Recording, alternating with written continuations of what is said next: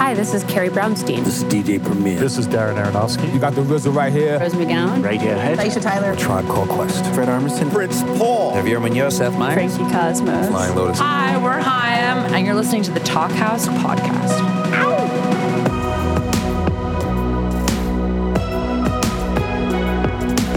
Hello and welcome to the Talkhouse podcast. I'm Josh Modell. Today we've got an unlikely pairing between two performers who share a home state, but it would seem at first glance not too much else. Though that's just first glance. Britt Daniel of Spoon and Billy Gibbons of ZZ Top. Now, the genesis of this conversation was actually a conversation that Britt Daniel made around the time the band announced its new album, Lucifer on the Sofa. About the song The Hardest Cut, he simply said that he'd been listening to a lot of ZZ Top in the years leading up to the album's recording. And while the song is certainly no tribute to ZZ Top, you can hear the snarl and bite coming through in its tones and its lyrics. Check out a little bit of The Hardest Cut. You took off in the dead of night, but before you did, got your hair combed right. Yeah, the neighborhood watch knows score, and they're knocking at your door. Let them knock some more.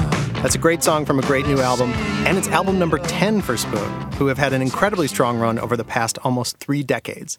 Lucifer on the Sofa is out this week, and it stands among their best, catchy, considered, and a bit more raw than their other recent records.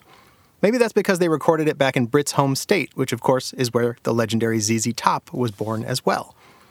Billy Gibbons formed the band with Dusty Hill and Frank Beard way back in 1969, and the original trio rocked consistently for five decades until Hill's death in 2021.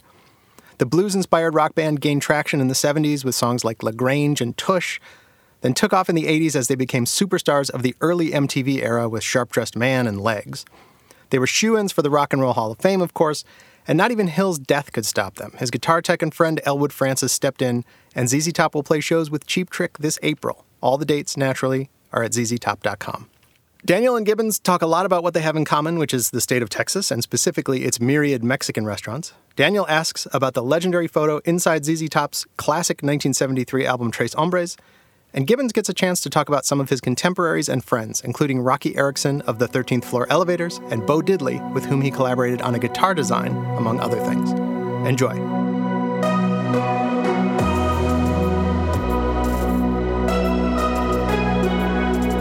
Good to meet you, Billy. Fame on this side. We've been all over the place in the last six weeks, and uh, we're finally finally catching up. The band is taking uh, a little 60 day hiatus before we get back to it. The good news we lit the fuse back in July and steady worked without a single cancellation. Every night was sold out. Uh, just a, an amazing uh, stroke of, of good fortune on that note. It's amazing. I think the next outing includes uh, Cheap Trick wants to open uh, some dates with us up in Canada, and uh, as you know, the gates open and then the gates close and the gates open. right. Yeah. Well, and we almost got a chance to play together, but that New Year's Eve show got canceled. Yeah, I was uh, really looking forward to that. Yeah. My goodness. So many people were coming down with COVID at that moment. We just we didn't have a show, you know. But the Jungle Show gigs went all right. Is that right? Oh yeah.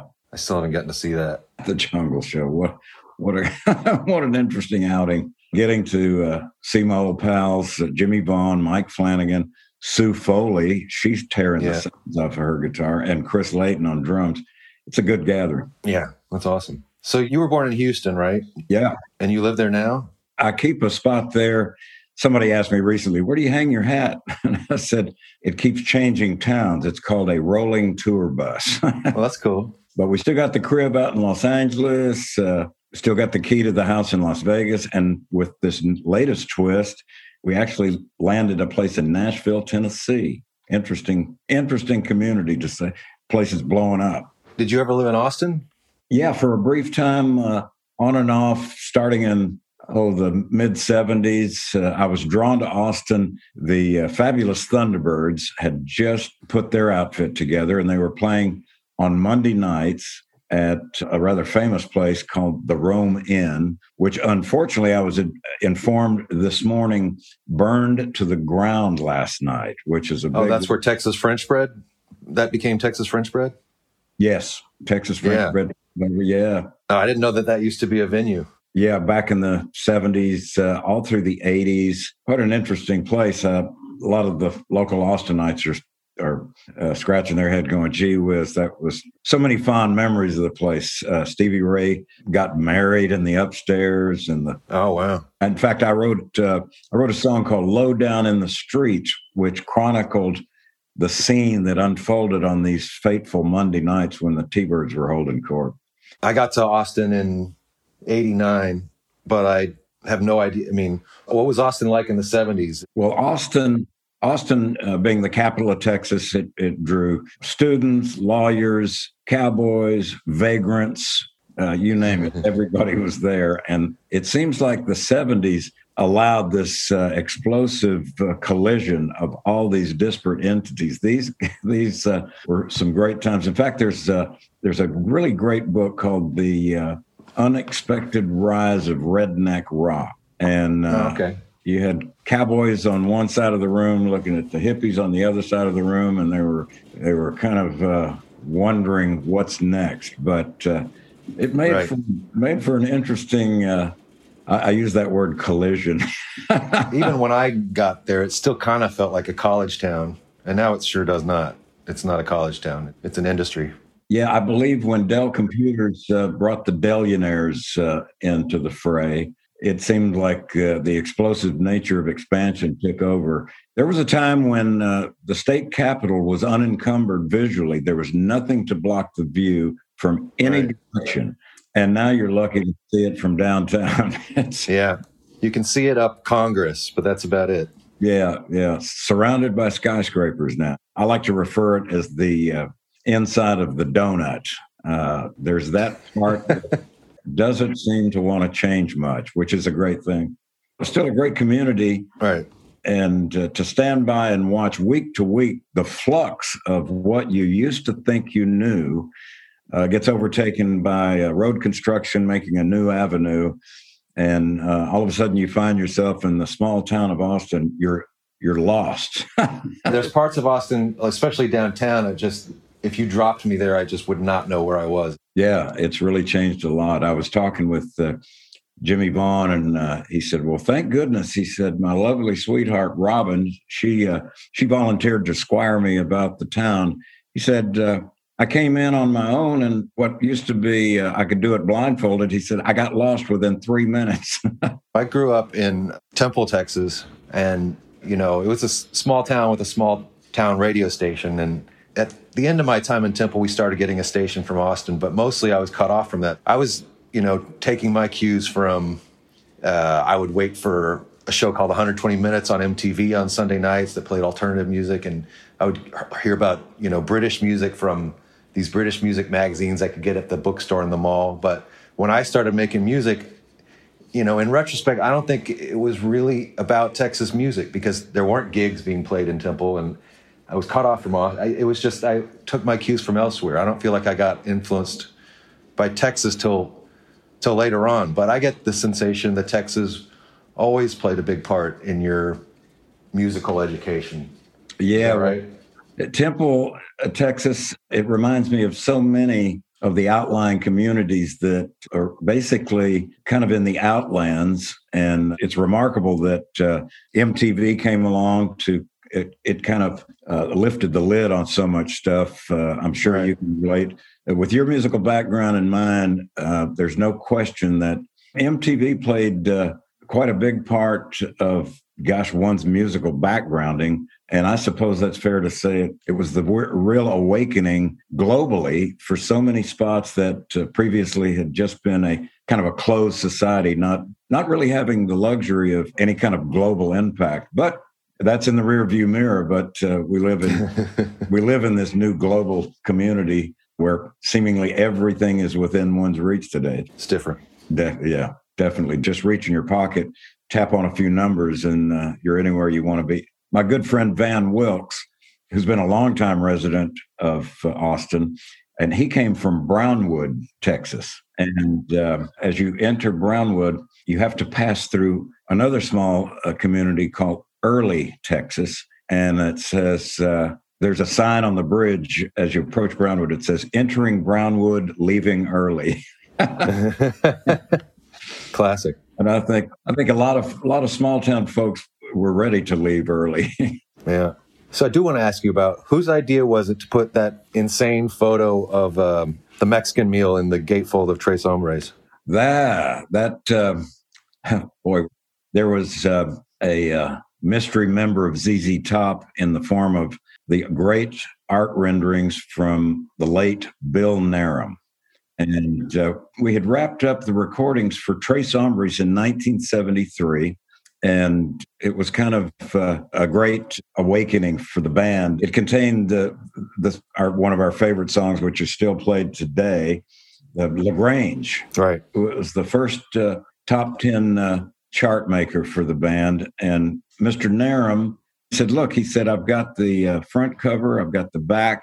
He said, The record label is asking to do a fold out, a, a gatefold Right. offering. Even though it's a single record, they just wanted that. Yeah, he, he said, Got any ideas? And we were actually hanging out at the great Mexican restaurant down in Houston, Leo's Mexican Restaurant, and uh, tiptoed into the kitchen. And I said, Leo, I said, can you make a big uh, larapin spread of just about anything and everything? And he grinned. And next thing you know, it was laid out on the table.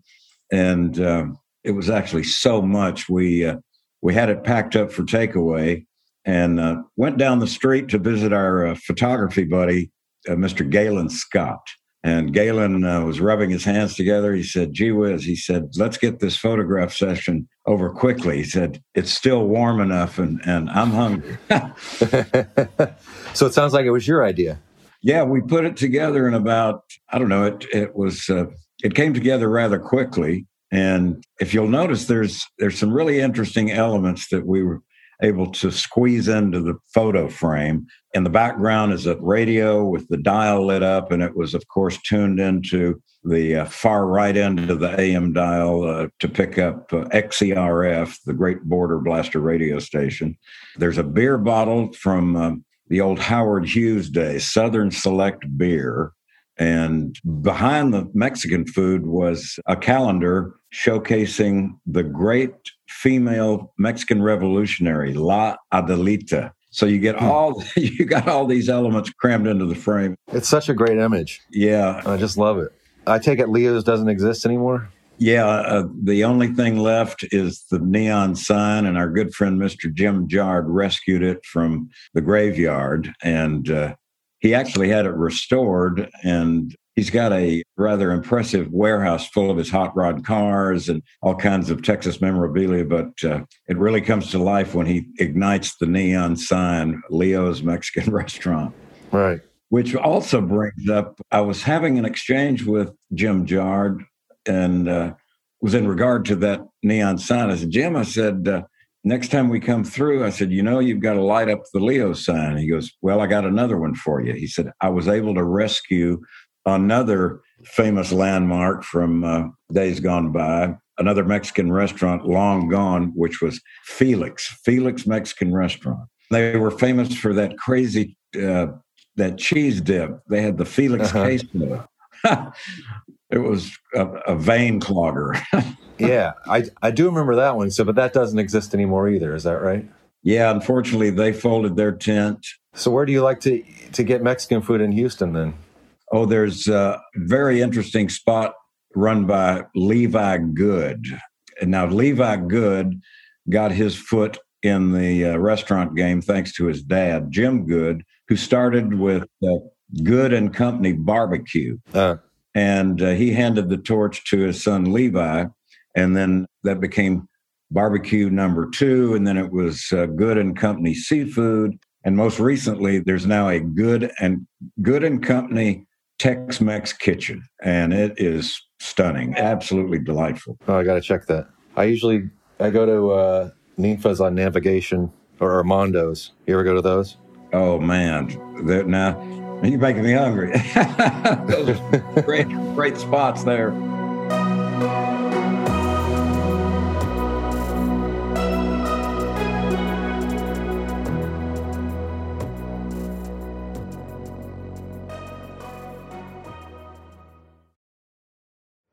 Hey, this is Josh Modell, host of the Talkhouse podcast.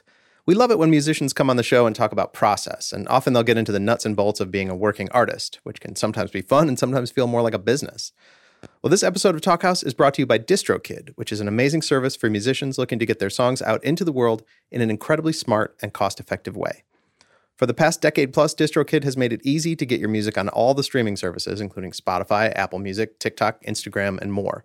You keep 100% of your earnings minus a flat yearly fee, which is a better deal than you'll find anywhere else. More than a million artists use DistroKid, and the latest version of their app is better than ever. It includes features that make it easy to see your account details, including the money you've earned, as well as to seamlessly edit things like lyrics and metadata across platforms. There's even a feature called Instant Share, which allows you to easily share files with your bandmates, booking agent, playlist curators, and more. Distro Lock allows you to protect your songs. DistroKid users get a YouTube official artist channel too. The list goes on. The DistroKid app is available on iOS and Android. Go check it out today. Seattle in the 90s. A tidal wave of iconic music roars out of this sleepy city and launches a pop culture revolution. Here's a story you haven't heard. Let the Kids Dance is a new podcast about the rise and fall of Seattle's teen dance ordinance, the law that made it illegal for young people to go to concerts. A story of moral panic, grassroots activism, and an unstoppable music community that fought for its freedom. Listen to Let the Kids Dance from KUOW and the NPR network. Hey, Talkhouse listeners, it's Josh Modell. Instead of encouraging you to listen to podcasts today, I'm here to encourage you to read something great. The particular something I have in mind is the second issue of the Talkhouse Reader, the print zine spearheaded by our fantastic music editor, Annie Fell. This issue is focused on the intersection of food and music, and it features contributions from Maddie Matheson, Colman Domingo, Squirrel Flower, Sam Evian, The Blessed Madonna, and more. There are pieces about eating while on tour, the gentrification of food, cooking as a creative catalyst, and much, much more. You can order a copy today, along with the first issue, at store.talkhouse.com. Please do check it out. What was Bo Diddley like? Oh man, there's a cornerstone if there ever was one. Yeah.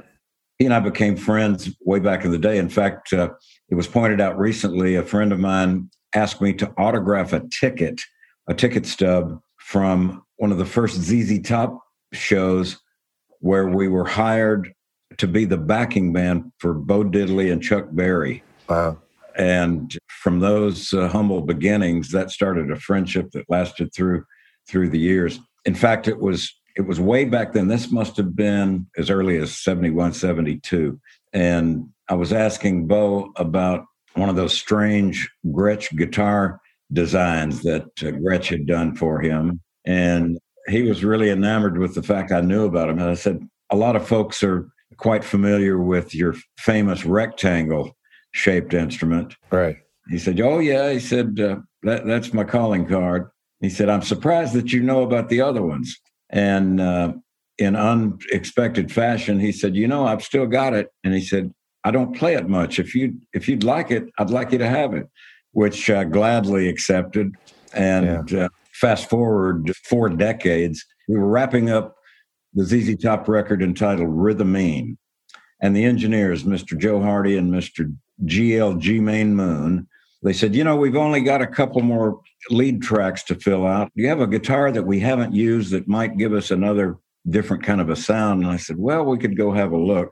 And uh, we opened up the doors to the vault, and there in the dark corner, they pointed to a, a little dusty gray case, and they said, "Now, wh- what's that one back in the back?" It was that very guitar that Bo Diddley had given to me years before, and when the case opened up, their eyes got wide as plates, and they said, "Gee what is this thing crazy." and we it was still in tune. It hadn't been touched in years, and we started using it on gigs. And I got a now at this time, this must have been uh, early '90s, and I got a phone call from Mike Lewis, who was the head of Fender Fender Guitars, who had just recently taken on the the Gretsch guitar line. They licensed it from Fred Gretsch. And Mike uh, was very curious. He said, I've seen photographs of you playing a rather unusually shaped instrument, but it has uh, it has the Gretsch logo up in the headstock. Mm. And I grinned. I said, "Oh yeah." I said, uh, "It's uh, it was a one-off that was that was made back in the early '60s. It was was one of Bo Diddley's, and uh, he actually Mike got on a plane and came out to Los Angeles, and uh, we unveiled it once again, and uh, he lost his mind. He said, "This is the coolest thing." Uh, he said, "Do you mind if we uh, have a closer look?" And after a thorough inspection, they decided to, to reintroduce it as a reissue Gretsch guitar, now called the Billy Bo. It was quite exciting. Uh, Bo Diddley and I both were were being paid to let them dust this thing off. yeah, that's amazing. I only got to see him once, maybe. I mean, I think it was probably 2006. I got to see him at the Paramount, and then he passed on maybe two years later or something. Do you know, he he carried the torch on right to the right to the end. He he lost no stamina. He was full of energy. It might be worth noting that uh, many of the uh, filmed excursions that uh, took Bo Diddley in front of the camera uh, are still being um, being posted. Uh, YouTube carries them. It's really amazing. And some of the great highlights is when um, Bo Diddley started with with his original trio, which was Bo Diddley on guitar, Clifton James on snare drum, and Jerome Green on maracas. That was it. That was made up the band. Well, I've seen some of his TV appearances, and those are on YouTube, and those are just out of sight. You know, he's like dancing and walking at the. You know, starts up up on this mountain, you know, and kind of like walks down the mountain, and he's doing his legs back and forth the whole time, and uh, it's just just what a performer. Yeah, the shimmy and shake that he could pull off while still holding the holding the backbeat. it's yeah. rather amazing. I think you might be referring to the appearance he he was included on that thing called the T.A.M.I. Show. T- yeah, yeah, yeah, yeah. The T.A.M.I. Show, right? Oh man! Now that in itself is is uh, an eye opener. God, the Rolling Stones played uh, James Brown, and then he played on um, Ed Sullivan, and Ed Sullivan he played the wrong song, or played an extra song or something, and Ed Sullivan said he would never be on TV again. I guess that didn't last. Yeah, I think was it the wrong song, or I think he extended his stay, and you know, I mean, he was just it was just rambunctious guy. He was giving it yeah. his, giving it his all. Well, he had a song called Bo Diddley, and they held up a sign that says Bo Diddley, and so he played that song.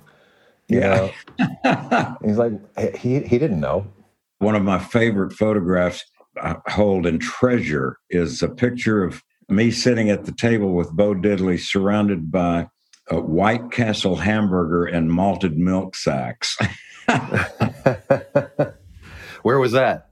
We were somewhere out west, and uh, gosh, I remember it was it was it was quite cold, and I'd gone to the airport, and uh, he said, "White Castle." He said, "Pull in." I said, "You sure?" He said, "Yes, I'm sure. Pull in." So that that started it.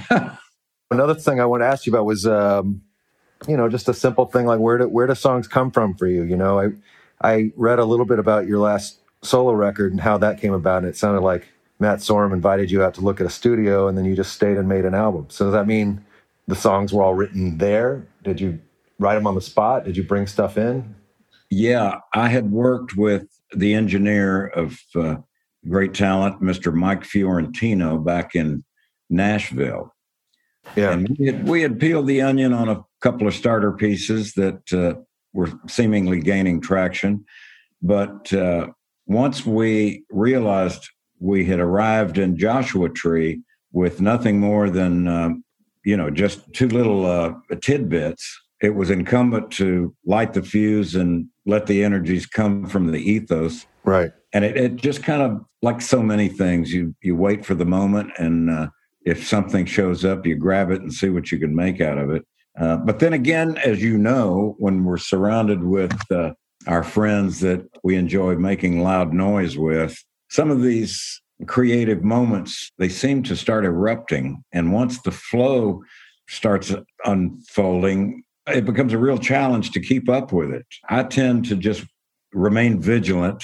Uh, it's not a chore it's a challenge. Right. And uh, you could be driving down a lonesome highway and something pops into your mind or you you hear maybe you're listening to a radio uh, broadcast and whatever the whatever that crucial element is that ignites that creative juice uh, i've learned to uh, carry pencil and paper and and pull over on the side and, and jot it down yeah stop everything yep it's time Yeah, you got to take advantage of that when uh, when it comes to you. Yeah, I look for those.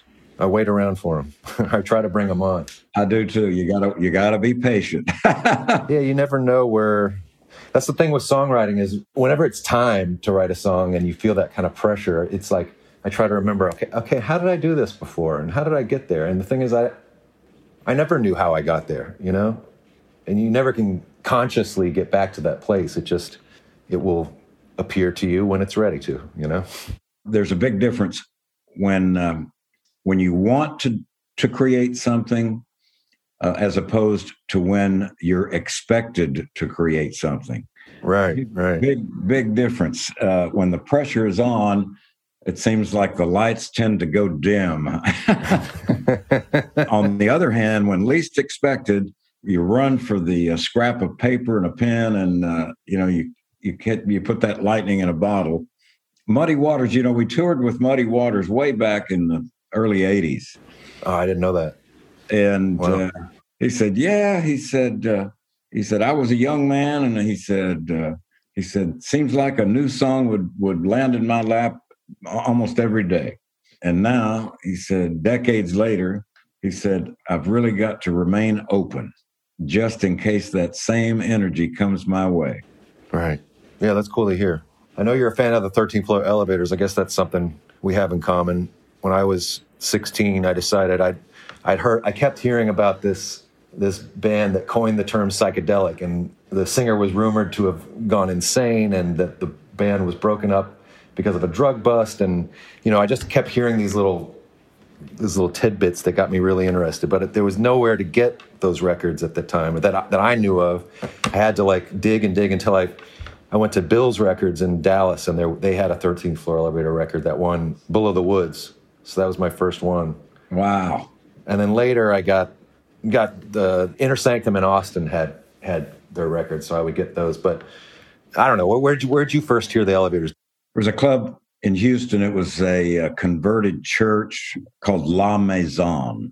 And the elevators, they were just starting to emerge. The first single, You're Gonna Miss Me, Yeah, that first single really lit the fuse for those guys. They were they were ready to uh, what's a great single? Oh, yeah, to this day. And then fortunately, there was a house in Houston, a grand mansion that unfortunately had been uh, encumbered by the construction of an entry ramp to a new freeway that was being constructed. And Hmm. eminent domain left them in the shadows of this high overpass. And so the family that had taken residence there for years, they decided to abandon ship. They moved out and the structure was still there. And then a developer came along and, and turned it in to uh, kind of makeshift apartments. And at that time, following the lead of the 13th floor elevators, uh, I founded the group called the Moving Sidewalks. Someone said, "Yeah, that. How did that come about?" I said, "Well, we we had this fixation with the elevators." I said, Right. "Elevators go up, moving sidewalks go forward." I said, "Let's take." So we wound up occupying uh, different domiciles within the same residence there at the Louisiana House. That's, it, it got this nickname, the, the Louisiana House. Right. And uh, uh, earlier we were speaking about the restaurants of uh, featuring Mexican cuisine that are long by the wayside. On many occasions, we found ourselves uh, enjoying uh, a, uh fine fare with the elevators at, at Felix. they had a very affordable uh, combination plate, and it was grand gathering. But yeah, first started hanging out uh, at La Maison just in total awe of what they were delivering. The elevators were fierce. Yeah, amazing voice. I've seen video of you guys playing together, but did you ever record anything with them or, or write anything with them? Yes, in the not so distant past, Darren Hall, who took over management of Roky, he and I made uh, a rather fast friendship. He had come to understand my undying admiration of Roky's work from from the earliest days up to the more recent, I guess I call it when he crawled from the wreckage and Right. began making uh, making himself known again. I wrote a couple of things. There are a couple of tracks that were done they're completed songs. The arrangements were together. They're they're still a bit rough, but I think they could be developed. And out of courtesy to this ongoing friendship, we recently threw our hat in the ring and did a version of "I Got Levitation." Mm. And we were out in California, and uh, Roky came by, and he was beaming, and he said, "He said, ah, he said." He said, I thought I was the only one that could get up that high at, at the end of the song. And I said, Well, believe me, it took me several tries to even try and get there. Right. yeah. But nothing you nothing you wrote with him ever came out. Is that what you're saying? Nothing's been released just yet. Uh, you may know the name of uh, Bill Bentley, may be recognizable. Yeah. Yeah. Uh huh. Bill being with Warner Brothers for many, many years, also a Right. native Houstonian, and to this day, a, a stalwart supporter and follower of everything, everything elevators, I guess you'd say. Right. He was behind uh, the launch of the earlier tribute to the elevators. That work, I think it was entitled uh, "When the Pyramid Meets the Eye." I remember that one. Yeah. Yeah. You That- had a song on there. Yeah. Yeah, that, that was really an interesting uh, combination piece. Yeah, we'll see. Maybe it's time to dust that stuff off. Roky may be gone, but his legacy, it may be as strong as ever. Well, I'm good. you got Yeah. anything else? Oh, you, you've got me. You got me energized and excited. As I mentioned earlier, it looks like we'll be uh, looking forward to being able to hit the road April, uh, no later than May. And uh, in the meantime, if we have our chance to cross paths, we'll have to do it uh, maybe a day, may, maybe a week of uh, just kind of tiptoeing around some of these Mexican uh, restaurants that we still want. All right. Still want to haunt. We'll have to do a tasting. Do, do a taste test. I am in. I am in, brother. All right. No, but I hope to get to catch you guys out there on the road this year. And yeah, I hope we do get to cross paths. Come on out and uh, let's look forward to. Uh, I'm going to use that word again. We got to collide. take it. Take it further. I'm down. Thanks for listening to the Talkhouse podcast, and thanks so much to Britt Daniel and Billy Gibbons for chatting. If you liked what you heard, please follow Talkhouse on your favorite podcasting platforms and social media channels. This episode was produced by Myron Kaplan, and the Talkhouse theme is composed and performed by The Range. See you next time.